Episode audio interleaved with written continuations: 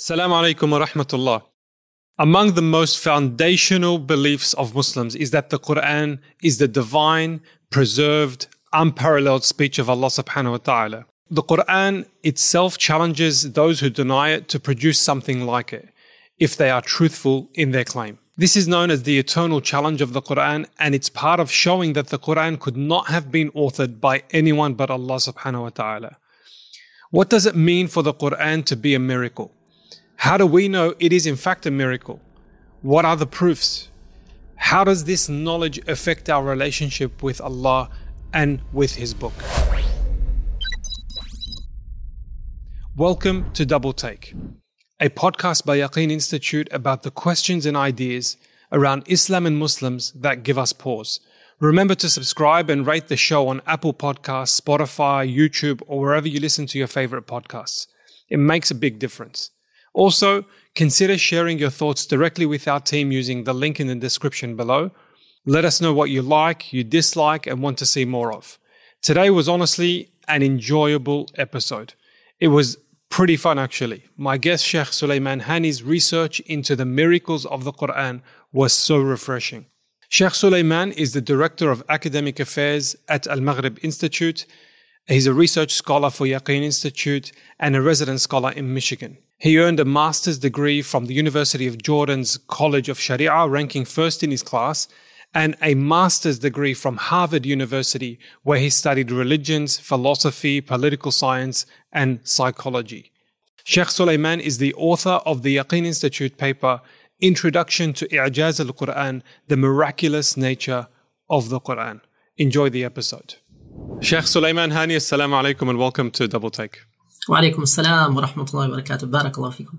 Uh, Sheikh Sulaiman, there's a very intriguing conversation in the Quran between Allah subhanahu wa ta'ala and the Prophet Ibrahim alayhi salam, where Ibrahim alayhi salam says, Oh Allah, show me, arini kayfa tuhyi al show me how you bring life back from the dead. To which Allah subhanahu wa ta'ala says, Do you not believe? And Ibrahim responds, Of course I do, but just so that my heart is at ease. And then the conversation continues. Allah resurrects four birds in front of Ibrahim alayhi salam. Today, Sheikh Sulaiman I'm going to ask you about the miraculous nature of the Quran. As a practicing Muslim, alhamdulillah, I believe the Quran is Allah's word and that it is in fact a miracle.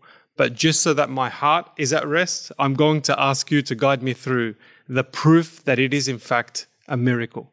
We'll get there sometime, inshallah, in this conversation. But before we do, I do want to say at the outset that I'm very intrigued and interested in what got you into this in the first place. What sparked your interest in exploring the miraculous nature of the Quran? So, generally speaking, I've always been interested in the pursuit of truth, in comparative religions, in discussing the philosophy of religion, uh, even at a young age, alhamdulillah, for myself first and foremost. Uh, and I praise uh, Allah subhanahu wa ta'ala, I thank Him. Uh, the credit goes back to my parents as well, who from a very young age, they've been emphasizing these matters. So at the age of high school, secondary school, I remember being engaged in a lot of online conversations, sometimes debates, sometimes dialogue about uh, da'wah, the proofs of Islam. But with this topic in particular, with this topic, the miraculous nature of the Quran in particular, uh, it was two things. First, it was the phase of my life in which I started to learn more about the proofs of why Islam was true rather than an alternative, rather than something else. And partly because of how overwhelmingly uh, convincing, how obvious it was uh, through this topic, through I'jaz al Quran, uh, that Islam was the truth. And so this was useful for me as a Muslim, but most importantly at that phase, uh, after learning about it, was being able to uh, talk to others, articulate this to others, interacting with so many people, so many uh, people who left Christianity, atheism, agnosticism, and became Muslim through mostly, primarily this conversation, the miraculous nature of the Quran. And I, I've had, yani, to be very frank, in the last uh, maybe 15 years, uh, I think I've had at least, I, I'm, I'm being very conservative here, at least a thousand conversations uh, in which one part of the conversation focused on uh, the miraculous nature of the Quran. And it led to, alhamdulillah, uh, in most cases, it led to clarity for the other individuals. Uh, and in many cases, they, they did become Muslim. And I don't mind sharing some of these stories if we have time, inshallah. Yeah, no, please, please, please. I mean, uh, thousand from a thousand conversations, can you pluck one or two that you just go back to and say, Alhamdulillah, wow, that was a great experience? So I, I can share uh, two, inshallah ta'ala. The first is actually somebody who left Islam, uh, a young American Muslim raised by what seems to be a practicing Muslim family, uh, Islamic school for a number of years uh, memorized the Quran at one point. Uh, he said later on that he had not uh, fully maybe understood it or studied Aqidah properly. He felt some things were missing. But anyway, long story short, he left Islam for several years and he was finally willing to talk to someone. He traveled uh, from another state to where I'm living. And long story short, we had a conversation, alhamdulillah, that was very fruitful and primarily focused on the Ijaz al-Quran. Now, as we were talking about the miraculous nature of the Quran, I listed maybe 10 examples, and maybe these are things we'll talk about later, inshallah ta'ala. But when I started listing all these proofs that the Quran is clearly from Allah subhanahu wa ta'ala, he said, well, you know, these four or five are very convincing. He said, but these over here, and he started listing, you know, a few of them that he said, I don't feel fully convinced by these. And before I could respond, alhamdulillah, one of my colleagues, a dear brother, he basically said to him, Do you need all 10 proofs for you to be convinced that it's the truth? Or is one of them sufficient? Think about it, intellectually and in terms of your heart. Your heart knows that some of these are very clear, obvious proofs that the Quran is from Allah subhanahu wa ta'ala.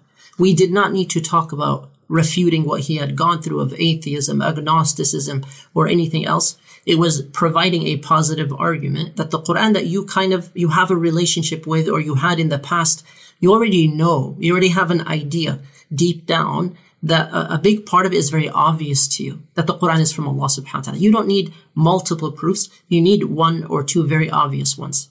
And he said, you're right. That makes sense.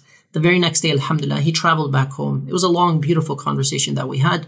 He traveled back home and his family informed us that he had made wudu or took a shower rather, uh, made ghusl, so he could head out for uh, Fajr prayer at the mosque for the first time in several years.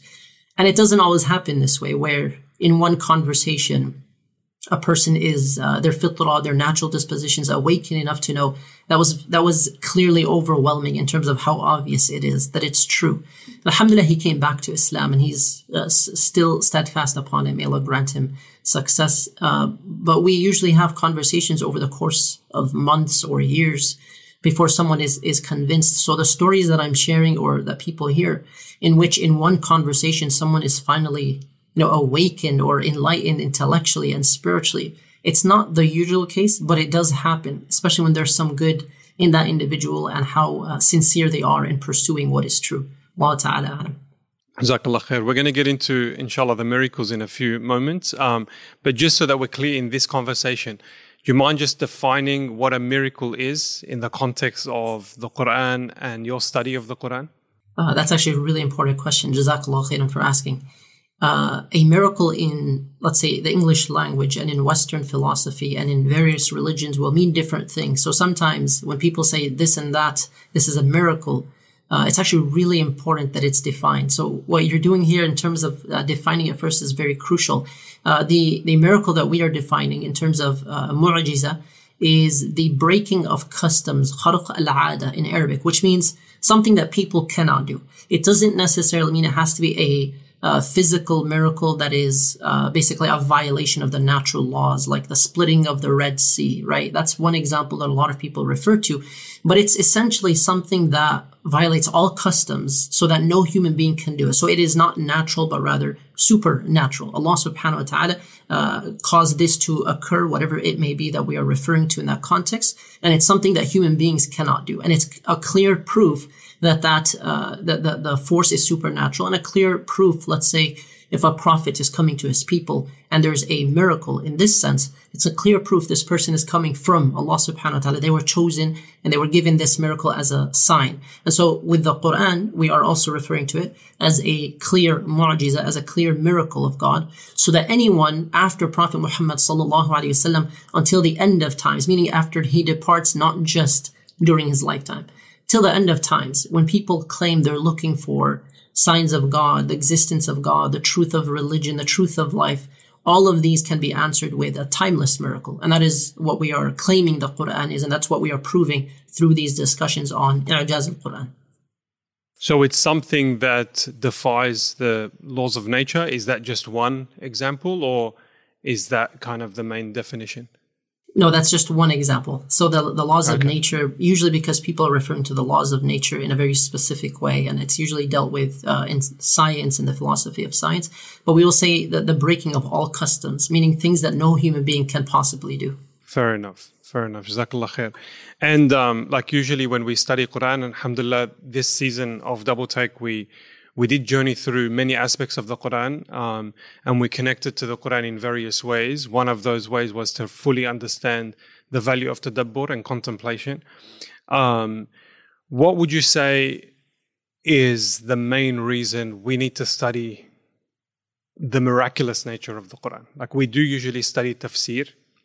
We usually study uh, tajweed, you know, how to recite the Quran properly. Um, we understand, you know, asbab al-nuzul, for example, the reasons certain verses are, uh, are revealed to the Prophet ﷺ and to, to humankind. But usually when I hear the miraculous nature, it's, it's like a given, you know, okay, the Quran is a miracle and then we park that um, to the side and maybe pluck that conversation once every blue moon. But why do you think it should be prioritized for Muslims, for us to really understand the miraculous nature of the Quran? That's a beautiful question. Uh, this can be answered in a number of ways. So uh, I, I, would start by saying that it is the foundation of truth. Anyone who claims to be looking for the truth in life, uh, whether or not they previously thought it was impossible or difficult to find truth, uh, when they study I'jaz al-Quran, the miraculous nature of the Quran, it becomes it become uh, becomes very obvious. So it becomes uh, explicit. It's a type of light that really uh, you, you cannot deny, you cannot ignore. And if someone is asking for evidence of which religion is true as well, not just the existence of God, the Quran serves as a proof for that. Uh, so for Muslims, let's say in particular with this uh, with this half answer here, directed at Muslims in particular, no doubt whatsoever, it is a preservation of iman, the preservation of one's faith. It's also a boost uh, to one's uh, iman belief in Allah Subhanahu wa Taala. One of the things that I noticed is that with this topic, it motivates Muslims to really connect with the Quran on a daily basis. For some Muslims, they described the study of this topic, I'jaz al-Quran. Uh, they described one moment through, let's say, a, a series, an article, a book, in which there was a type of um, like awakening, a recognition, like it really clicked for some people. This really is the speech of Allah subhanahu wa ta'ala. I have to connect with it more often. And so it, it adds a level of motivation that you cannot find anywhere else. Uh, and then, of course, you, you end up taking it as a source of guidance for all matters, uh, for judgment, for morality, revealed through the Quran, and of course, explained by the Prophet wasallam. It has within it the solutions for all of our problems and for society's issues and all the things people are talking about, all the things we are distracted by at dunya. Quran uh, and, and the speech of Allah subhanahu wa ta'ala reminds us of what is prioritized as a high priority, what is a low priority, what is good, what is evil, how to resolve this, how to resolve that, relationships, morality, laws, interactions, all types of things that we need. It's a framework for life. And I'll, I'll add to this a quick story if I have just like two minutes to add this. Barakallahu And I, I know my answer was directed at Muslims, but in the event that uh, someone is able to take this and share with a friend, family member, a colleague, someone who is struggling with atheism, uh, wherever it may be in their families or communities, or an atheist who may be listening to this. This is one of many conversations where someone would say to me, an atheist usually or an agnostic, prove to me that God exists. Can you provide any explicit, obvious proof? And I would say, uh, as a response, and I, I urge people to think about this question and utilize it often. What what suffices as proof for you? What would convince you to finally believe in God? Like what what kind of proof are you thinking about in your mind that would be enough of a proof? Because we've had conversations with people who said, they wouldn't believe in God even if they could see God. They would imagine that they're hallucinating, that it's a trick, that it's something else. I said, you really would never believe in God under any circumstances. And there are people who wouldn't. Now, I know that is maybe the minority uh, of uh, atheists, even perhaps, and I, I, I don't know that may be anecdotal. But for those who say they would believe if there was a proof, it's very important to start off that conversation by asking, what would convince you? What kind of proof? Because some people limit their terms, the, the types of proofs they'll accept. So, for example, a lot of my conversations start like this, and the very first few questions are exactly the same, and then it takes off in different directions. The response, for example, from one person was, and he left atheism, alhamdulillah. That, that's the conclusion of this. But the, the response was, uh, I would believe in God if I could see God before my eyes right now, or if he healed someone in front of me. And it's a very common response. It's very interesting. I said, so, okay, to understand you, to make sure we're clear, you would believe in God you're, you're being very sincere in that claim, but only on the condition that, for example, one of those proofs that you're looking for is that you could see God. You could see him right now, or he would heal someone in front of you. That would convince you that God is real. He said, yeah. I said, it's very interesting that you have some terms in which you'll accept belief in God. He said, why? I said, well, is it logically possible that there are miracles, there are evidences, there are signs, like the one you mentioned, but it's not the one you mentioned. It's not on your terms. Is it possible logically to imagine that there could be another type of sign? He said, Yeah, it, it's possible. I said, Great. How many possibilities are there? And he thought about it, and the obvious response is it's limitless possibilities. It is limitless. You can't limit it to just God healing someone in front of your eyes or you seeing God with your eyes. That would be very problematic. And the person would, would then be admitting that they're not really sincerely looking for evidences of God. They're limiting the, the evidence to what they want, what they desire. No, he was honest. He said it's limitless possibilities. Limitless possibilities to believing in, in the existence of God. At, up to this point, most of the conversations uh, make it to this point, alhamdulillah. And they take off in different directions. And what many people don't realize, and those who are listening really remember this, someone who says what this individual has stated has made a lot of progress because they've just admitted to themselves my terms in, in which under which I'll finally believe in God are very limited and they aren't they aren't real, they aren't reasonable. There are limitless possibilities. That's a lot of progress. The next question is what are some examples of other evidences that will make you that'll convince you to believe in God? That are that are clear signs. He started listing examples. And I said, okay, I see what you're saying. Those are great examples. Here's a question to you. Is it possible that one of those signs, one of those evidences of God uh, or miracles of God, if you will, is his speech.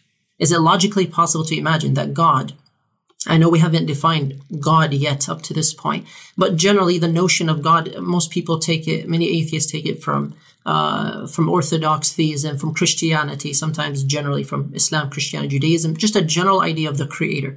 So I said, is it possible to imagine that God has speech and that He revealed His speech to us? And it's so obvious the speech is from God. It's mirac- miraculous in a sense that nobody who, who comes across it can possibly deny that this is from God. I said, is that logically possible as one evidence of many, since you mentioned it's limitless? He thought about it. He said, yes, it is possible. It is possible, of course. I said, okay. And here's the final question.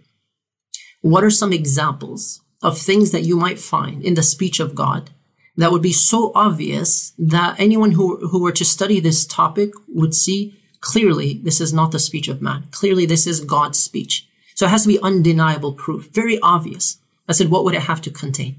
And over here, he started to list. It would have to be perfect. It would have to be, uh, it would have to have information about things no humans could know because then it's an obvious proof. I said, wonderful. And as he's listing them, it would have to have objective morality because people who claim objective morality, it is rooted in God. I said, wonderful. It would have to have this and that. I said, excellent. I said, can I introduce you to the Quran? So uh, in one of the conversations, he said, I already know about the Quran. I said, I don't think you do because what you just listed is almost identical to what we are teaching, what we already know as Muslims in the section of I'jaz al-Quran.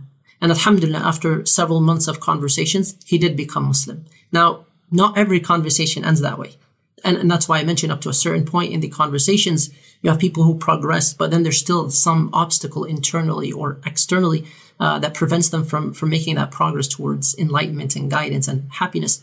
But this is why it is crucial for everyone to know that the Quran is miraculous, because people who are looking for the truth, genuinely looking for the truth, may have only heard about one or two things regarding the Quran, and it may not even be true what they heard.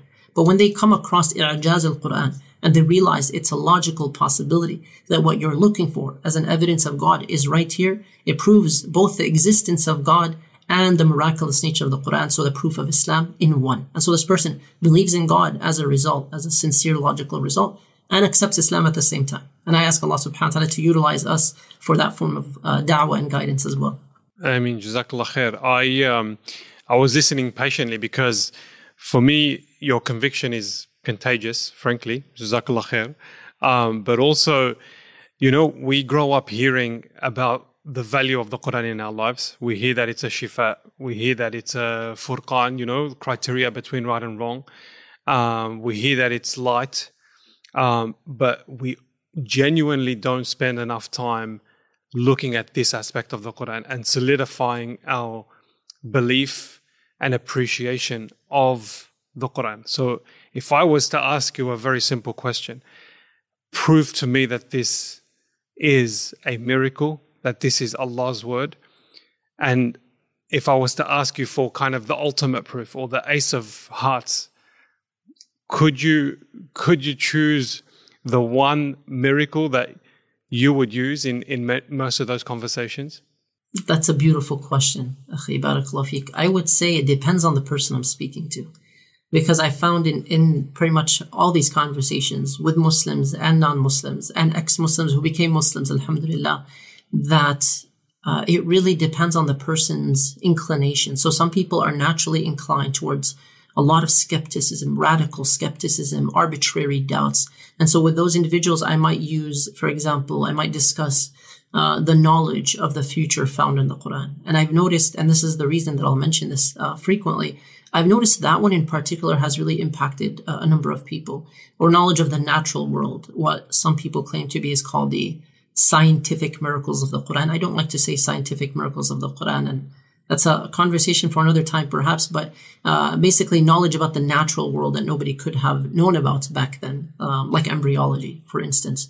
And then I found that with many Muslims, uh, the language was impactful for some people. The literary miracle of the Quran, the usage of specific words, and the tying in the, the perfection and tying in of the word that's used with the grammatical uh, structure of the ayah, the verse, with the sound that you're hearing all at once in different places in the Quran, even when the, sta- the same story is being shared from different vantage points or different details, subhanAllah.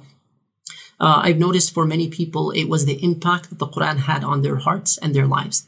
And so I, I do ask this question frequently, the question you just asked me. Uh, and I'll, I'll sometimes phrase it as follows. What is the most compelling proof for you that the Quran is the speech of uh, Allah subhanahu wa ta'ala, or with the non-Muslims, or with a non-Muslim, I'll say the speech of God. And for many, for many Muslims, it seems to be the personal impact or the guidance in the Quran.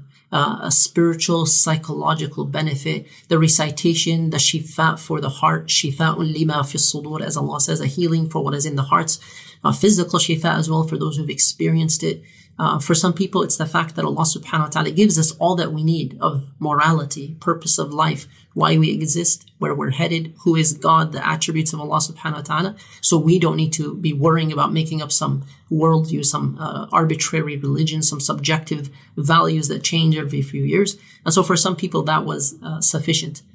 Uh, I wouldn't say that I, I have um, an ace of hearts or a favorite one. I, I really emphasize with this uh, topic that people take a step back and see the full picture and then start to appreciate the different facets of i'jaz. Uh, personally, listening to the Quran and studying the, the linguistic miracle has always moved me. And that's a miracle that's found uh, obviously from beginning to end in terms of the uh, Quran. Uh, so when well, you when you say yeah. linguistic miracle, I, I want to get into the different categories, but let's just use the one that you're you're very passionate about, linguistic miracle. Just you mind going a little bit deeper as to why its miraculous nature is um, is defined by by language? So uh, it's not as easy at times to explain the, uh, the, the miracle that is linguistic and literary, but you'll see that. And for those who read the article, and I urge you to read the series, inshallah ta'ala, we listed uh, 10 different examples of what, what the mir- miracle, the literary miracle, comprises of. So you'll find, for example, the choice of words, the word choice with the grammar, as I mentioned, with the sound that's made, all in the best form possible. Uh, you'll find that the tenses that are used, the past versus present, uh, plural versus singular, uh, to illustrate deeper meanings in a particular passage of the Quran, is done in a very, uh, in a way beyond uh, human capacity. Um, the combination of detail with uh, being concise in certain areas of the Quran, as well as having a lot of richness in meaning with the least amount of words possible. Uh, you find just generally the rhythm of the Quran in different uh, passages uh, and how they impact us and how they impact the sound that you are hearing when you are listening to the Quran. You find the voice of the Quran. Obviously, the word voice here, we're using it very uh, loosely, but the voice of the Quran is very bold, very strong, uh, and it's appealing to both reason and to one's heart. It's appealing to al-aql, the intellect, as well as the natural uh, disposition that we have the fitra while establishing compelling proofs, while um, positing uh, different uh, arguments, rhetorical questions to awaken people when they're misguided. And it is uh, a combination of the persuasive as well as an emotive force. And throughout the entire Quran, you find this uh, consistency in uh, tranquility, with power, with boldness, with majesty that nothing can really overcome. Um, th- those are some of the examples, but what I think convinces people who are still learning about this topic, or maybe even non Muslims, is the fact that it's a miracle linguistically that no human being can imitate. So the inimitability of the Quran, the fact that, and that's where it is a mu'jiza in that no human being can come up with anything like it. If you think about where it came from and through whom it was conveyed, Prophet Muhammad sallallahu alaihi wasallam, you realize that it was revealed sometimes in front of various audiences over the course of 23 years. And at times it was a, a response to a question. وَيَسْأَلُونَكَ عَنْ They ask you about. قُل Say to them, respond to them, O Muhammad sallallahu alaihi wasallam as follows. So the Prophet ﷺ, who was known as As-Sadiq al-Amin, the uh, truthful, the honest, the trustworthy, uh, who never lied to his people, and they said to him, "You've never lied to us; we would believe you." He said, "Even if I were to tell you that an army was behind this hill coming to attack us, they said we would believe you. You've never lied to us." Suddenly, he receives revelation from Allah Subhanahu wa Taala a man who was known for his honesty, who never ever lied to his people. Prophet Muhammad who never learned language properly, meaning reading and writing, never was seen learning poetry or balagha, eloquence and rhetoric from people. Prophet Muhammad receiving revelation, and he has no worldly ambition. Everything they offered him to stop he would refuse to stop and he would say, This is uh, essentially something I'm holding on to. Even if you offered me the, the, the sun and the moon, I have to continue with this mission. Why? Because it's not for people. It's not for glory. It's not for fame. He actually lost more of his uh, material uh, status or power, whatever uh, he had before, uh, although it was not much, sallallahu alaihi wasallam, uh, after he became a prophet, because his pursuit was sincere. And now he's conveying a speech that no one can imitate, the, the best of Arab poets, and they're known for their poetry. And they heard it and they would say, I, I can't even imitate this. I've never heard anything like this. And this is one of many reasons that people became Muslim. Allah subhanahu wa ta'ala challenged them. Uh, it's not just with the language, but the language is a big part of it. Bring something like it. If you claim that this is not true or this is not from Allah, then go ahead and bring something like it. And they couldn't and they failed revealed in over the course of 23 years, and it wasn't even chronological. Verses that were not revealed uh, sometimes in a long surah like Surah Al-Baqarah, the longest chapter of 286 verses.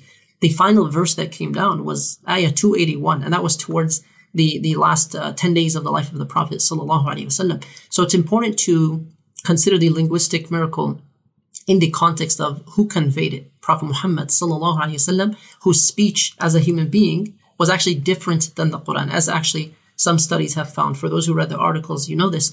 Uh, that hadith in you know Sahih al-Bukhari, for example, were compared, and this was done through a number of studies, compared to the words in the Quran, and they found that it was significantly different. Uh, more than maybe 60% of the words used uh, in the Quran were not found in Sahih al-Bukhari and vice versa. So it's clearly two different uh, voices and, and speeches. Allah Ta'ala alam.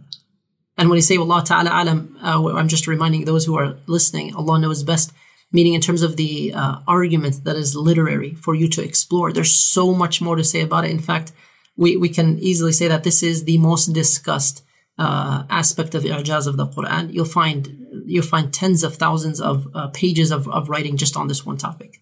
I was going to say, I'm glad you mentioned uh, uh, Surah Al Baqarah because my knowledge of the miraculous nature of the Quran is probably limited to to one thing I heard when I was growing up about uh, how Allah Subhanahu wa Taala uses numbers in the Quran, and like there's certain mathematical kind of uh, interesting nuggets that exist in the Quran, such as when Allah Subhanahu wa Taala says, uh, "وَكَذَلِكَ جَعَلْنَاكُمْ أُمَّةً وَسَطًا." Um, that we created you a uh, a middle uh, ummah or a moderate ummah, and um, literally the the the exact middle of Surah Al-Baqarah is where he meant when where Allah Subhanahu wa Taala mentions that. But clearly, my knowledge of this uh, is very limited. Um, you could have gone on for ages with regards to the lit- literary miracle of the Quran. Um, do you mind just uh, listing the 10 just for our audiences who haven't read the article or who are not familiar with the different categories of miracles that exist? Sure, barakallahu fikum. Uh, and I and for those who are interested, these are listed in the uh, paper itself. So uh, the first is the inimitability of the Quran, the fact that it cannot be imitated by human beings. Uh, number two is the literary or linguistic miracle of the Quran. Number three is the preservation of the Quran, that it is the unchanged speech of God until the modern world, meaning for the last 1400 years. Uh, and obviously, for many people who left Christianity and other religions towards Islam, for many of them, they said this was a very important category of ijaz. Number four is the knowledge about the future. Uh, and this is uh, going to be found in an upcoming paper, inshallah. Number five is the lost knowledge of the past. So historical knowledge that people could not have known at that time, some of which was discovered later by people. Number six is the knowledge about the natural world, what some people call the scientific miracles. Number seven is the elucidations about the uh, origins of life, where we came from, where we're headed, life after death. Uh, number eight, I would say another example that we'll explore is the existence of God, the attributes of God, His names. So a description of Allah subhanahu wa ta'ala, an understanding who, of who God is. Another uh, facet of I'jaz, number nine, would be the objective morality, the laws that came down. This is the course of 23 years, and now as a system, it changed the entire world with its guidance and its laws. Yeah. That particular one uh, a little bit more before we get on to number 10 just because the rest like uh, are pretty straightforward. I think they make a lot of sense and now that you've framed them in that actually mashallah um, it's it's pretty clear. But the objective morality do you mind just explaining that and how important that is in in the context of a 21st century muslim living in the west? Excellent. So uh, as we all know, uh, morality for some people is subjective. They'll claim that it's based on whatever people want, whatever society says. And that's very problematic because we can ask some questions uh, about famous incidents that are taking place during our times or they've taken place in the past. We can ask, was that morally evil? And most people, if not all people, say yes. Now you can ask, was it a fact? Was it factually, objectively evil? And most people say, yes, it's a fact. Now, for it to be a fact, it has to come from an external source. One plus one equals two is not my opinion. It's not based on my feelings. It doesn't change based on what society desires, what's acceptable today and basically rejected in 50 years. It's something that is timeless because it is a fact. So with morality, we believe that it's one of the, first of all, in philosophy, one of the arguments uh, for the existence of God is the argument from morality. With the Quran, we are saying as Muslims, theologically and philosophically, it suffices and provides a rational foundation for uh, the existence of God and objective morality with all of its frameworks. You, everything you need as a framework to live life uh, we extract from it, as the scholars have done, the principles to uh, provide a system of morality that is pleasing to Allah subhanahu wa ta'ala in terms of societal interactions in terms of you know laws in terms of uh, code in terms of you know how people interact transactions uh, family relations all that stuff. That's explained in objective morality. The principles are extracted out. Some of the rulings are very explicit. They are timeless like the prohibition on uh, intoxication. Generally speaking it is known amongst all muslims uh, that it is prohibited. And if there are exceptions to any of these laws they are explained obviously uh, amongst the scholars in the books of jurisprudence. So we take these timeless principles and again, timeless laws as well, and the boundaries of the Sharia. And the scholars of fiqh jurisprudence will apply these in different uh, situations, different contexts, different times. But essentially, the morality itself is timeless. The, the, the framework to live life for guidance, for the success of all people, not just the individual, it's timeless. And so in a way, this contradicts or conflicts with the predominant ideology spreading in the world today of liberalism, one form of which yeah, one form of which is about the individual desire, and one form of which, and I, I say one form, uh, includes the uh, t- a type of self worship based on my desires. So long as I'm not harming other people, what's the problem with doing XYZ behind closed doors. Or as long as it's two adults, what's the problem with XYZ behind closed doors? But in Islam, it's about, first of all, the truth, that it's not just about desires, that you pursue the truth over your desires. And number two, society has a right that is greater than the right of just one individual. And so if it's going to harm society and it's going to uh, lead to the, the downfall, deterioration of society in the future, uh, the, the, the, the rights and the well-being of all people take uh, precedence over the individual. And this is an example of the objective morality. Barakallah fik. I'm going to go through the nine that um, you mentioned and correct me if I'm wrong. So, the uh, inimitability of the Quran, and no one else can can do it. Um, no one else can write it. Um, uh, I think that's that's pretty clear. The linguistic uh, uh miracle or miraculous nature of the Quran, um, the uh, knowledge of the future, I think was was one of them the historical uh, knowledge, uh, so knowledge of certain uh, aspects of uh, from history that no one else could have known at that time. Um, uh, explanation of the origins of of mankind. I think that exists in the Quran. That that's that's uh, um, that's pretty clear. The attributes of Allah Subhanahu wa Taala, the objective morality. Have I missed any? Yes, there were so two other you. ones. No problem. Yeah, okay. The preservation of the Quran, as well as the knowledge of the natural world, what we said people call the scientific miracles. All right, and Barakallah. I and have three more. number 10. So okay, it's not mashallah. 10 here. I These are examples, and I think these are in the very first article. Uh, so let's say uh, 10, 11, 12. Number 10 is the ease by which the Quran is memorized. This is a claimed facet of Ijaz. Number 11 is the lack of errors and contradictions. This is mentioned in the Quran as well. And number 12 is the personal experiences related to the Quran. And this means the personal experience spiritually, psychologically, the shifa, the healing, the guidance, the psychological fulfillment, transcendence, motivation. It takes care of you in times of hardship, provides for you resources uh, to, to be resilient and strong, the impact on the physical body in terms of shifa, the impact on the mind, the spiritual curing, the exorcism. All that stuff is personal experience related to the Quran and essentially the way that it changes people and therefore changes uh, civilizations over the last 1400 years. We've clearly seen that. So these are 12 examples of facets of Ijaz al-Quran.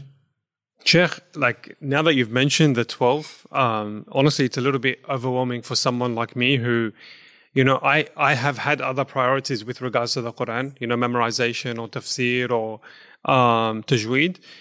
Uh, there's a lot to unpack here. Uh, what would you say is a good way to start that journey of understanding the miraculous nature of the Quran? Because the more you talk about it, the more I will appreciate the Quran and the more I think I would get closer to the Quran and and really try to build that relationship with the Quran. So, what would you say is is the right approach to to explore uh, those twelve aspects? So, in terms of the twelve uh, categories of ijaz, I would say the study of the topic first and foremost, a basic uh, intro, basic understanding, and inshallah ta'ala, that's what our series with Yaqeen is uh, establishing. Uh, and in terms of that that stronger connection, I would say there has to be a daily a daily relationship with the Quran. Uh, it's mind blowing that someone could know the value of the Quran and the rights of Allah Subhanahu wa Taala and the purpose of life with so much clarity, and then not recite the Quran or connect with it on a daily basis. It's like that individual uh, thinking and feeling to themselves that water or sleep are unimportant today. And it's even greater than that because the body might struggle, but the soul needs to survive. The soul needs to succeed. Um, the death of the body is saddening. The death of people is saddening. But the death of one's heart is even more frightening because there's still the eternal life. There's still a departure. When you know the value of the Quran and the fact that it is from Allah subhanahu wa ta'ala, you then place a, a, value, you place a priority. Imagine it's a number on a scale of 1 to 10, where it's prioritized for you on a daily basis. How important is it to you that you're connected to the speech of Allah subhanahu wa ta'ala? When you have clarity on that, you can ask yourself, what will motivate me to connect deeply with it? And give yourself a list of motivators, write them down. Uh, the examples of ijaz that you mentioned, those are all some examples that could motivate people, that it will heal, that it will cure, that it will guide, that it will remind, motivate, inspire, all that stuff. And in addition to that, ensuring that the environment around us and the things we're listening to are conducive. So a person who listens to audio frequently should ensure that they're they're using a significant amount of time to also listen to recitations of the Quran, which by the way is a blessing we have today that people in the past did not have. You can listen to millions of recordings of the Quran anytime you want from all types of reciters all around the world. And you don't even have to recite if you're tired, exhausted, about to sleep, uh, multitasking, but you, are listening. So that's another blessing that we have that a lot of people don't take advantage of. Um, and then, of course, lastly, studying the meanings. When you understand what you're reciting, you're reading the translation or the tafsir, you're taking classes to seek knowledge on the Quran, naturally you'll find yourself more connected to it and you'll have a Quranic worldview. Allah Ta'ala. Jazakallah khair. One final question on the topic, Sheikh, before we get into our notorious rapid fire uh, set of questions. If my nine year old niece came to you um, and asked you a very, very simple question Why is the Quran a miracle? What would be your answer to her? That's a great question. A nine year old. Uh, so I, I, have explained this to uh, nine year olds and seven, eight, even younger. It depends on the child, but generally speaking, um, I'll try to simplify as follows. Allah subhanahu wa ta'ala sent us a message from Him so that we know how to live, so that we know what's good and what's bad. And if anyone ever asks, how do you know this message, the Quran, is really from Allah subhanahu wa ta'ala? We can say, look at how it's perfect in every way. Sometimes when we speak or we talk as human beings, we make mistakes. Or we might even say something today, and then in one year we forgot, or we contradict ourselves. We say the opposite tomorrow. We're humans. Allah subhanahu wa ta'ala is perfect. His speech, the Quran, is perfect. So the Quran, when we study it, when we read it, we see how perfect it is in the language when we're reading it and listening to it. And importantly, it was saved, it was preserved since the time it was given to Prophet Muhammad sallallahu alaihi wasallam, so that no human being could change it or mess with it or modify it. In the Quran, there are details, information Allah tells us that no human beings can possibly know. For example, I would ask this nine-year-old, can you know the future? Of course not. We don't know the future. But the Quran has information about the future that came true. And so the believers knew very clearly, see, this is from Allah subhanahu wa ta'ala. Can you see the angels or the afterlife, what's coming when we die? Of course not. But the Quran has those details. And most importantly, it came down to Prophet Muhammad sallallahu alaihi wasallam. And what do you know about him? His character. He always spoke the truth. He never lied. He never learned how to write. He never learned about poetry. Allah subhanahu wa ta'ala chose him to deliver the message to us. And if we know he's always speaking the truth, it makes sense as well that Allah chose this individual, Prophet Muhammad sallallahu alaihi wasallam, to be the final messenger with the great miracle of the Quran. Jazakallah khair, barakallah fik, Sheikh. Um, we're going to change gears and get into our rapid fire set of questions. So, uh, are you ready? Sure, tfaddal, rapid fire. Yeah. All right, very, very quick and easy one. Um, your favorite qari of the Quran? As someone who's gone so deep into the miraculous nature of the Quran, who would you say, you know, is is your favorite reciter? Uh, I'm going to answer this in two ways. It depends on my mood and it depends on the surah. And also, I grew up listening to a variety of reciters, including Al Ajami, Shatri, Husari, Minshawi, Al Kandari. And the most recently, the reciters I usually listen to are uh, Al Qattami, Nasir Al Qattami, Idris Abkar, and Haytham Al Dukhain from Qatar. Okay, I've never heard um, uh, Dukhan. I've never heard him. Excellent but, um, Nasir Qatami. Yeah. My um, my two nephews, alhamdulillah, memorized the Quran, and they had a small uh, uh, when they were actually ten and twelve. Um, they memorized and they did the um, ijaza, and they were living in Riyadh at the time, and Nasir al Qatami and Abu Bakr al Shatri were there um, at their house to to gift them with a gift and uh, I'll never forget. I'll never forget what Nasir Qatami, uh, his advice to them And subhanAllah, one of those um, uh, nephews of mine is getting uh, married and they're recording a message for them. And for them, it was how could you be living in the West? Like, obviously, they haven't traveled to the West. So his message was if you're going to live in the West and in an environment where you're not hearing the Quran blasting from the speakers or the adhan, then the Quran is literally your your only hope of staying on the right path. That was kind of the message, and that kind of stuck ten from ten years ago. SubhanAllah. That's beautiful. Jazakallah khairan for saying that.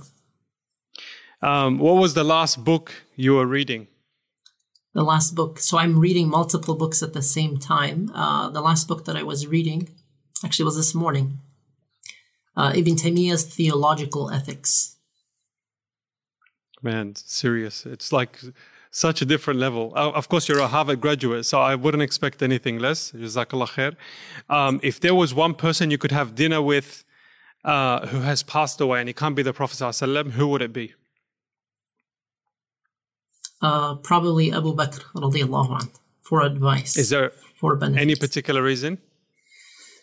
Just because of his status as the, the greatest follower in this ummah radiallahu uh, and also the, the knowledge that he would share, the advice that he would share. I, I would say Abu Bakr or Umar radiallahu anhu. Umar radiallahu an because he ruled for uh, a longer period of time than Abu Bakr radiallahu an, and per, perhaps a lot of the experiences that the Muslim Ummah went through, uh, he would be able to share some of those experiences as a Khalifa. Allah Ta'ala. MashaAllah, Jazakallah khair. Um, you're based in Michigan. You've got uh, cities like uh, Dearborn who, that are famous for Arabic food. Um, of course, as someone living in Sydney, I would I would say is probably second or third tier compared to Sydney Lebanese food. But what would you say um, if you ha- if you had any recommendations? If I was to come and visit you, is there any particular uh, restaurant or type of food that exists in your neighborhood that you you would really um, want someone to taste? So initially, it was mostly Lebanese food, by the way. So you probably enjoy it more than Sydney. Okay. And right. uh, it started to change. It's very diverse now. We have a lot of uh, we have Iraqi food. Yemeni food has increased a lot recently, and it's really good. Oh well. Uh, Palestinian, Syrian as well, mashallah. But most importantly, if you were to come to Dearborn, I'd invite you to our house, inshallah ta'ala. Oh, inshallah, ya Rab. Um, consider it accepted, inshallah. um, one final question.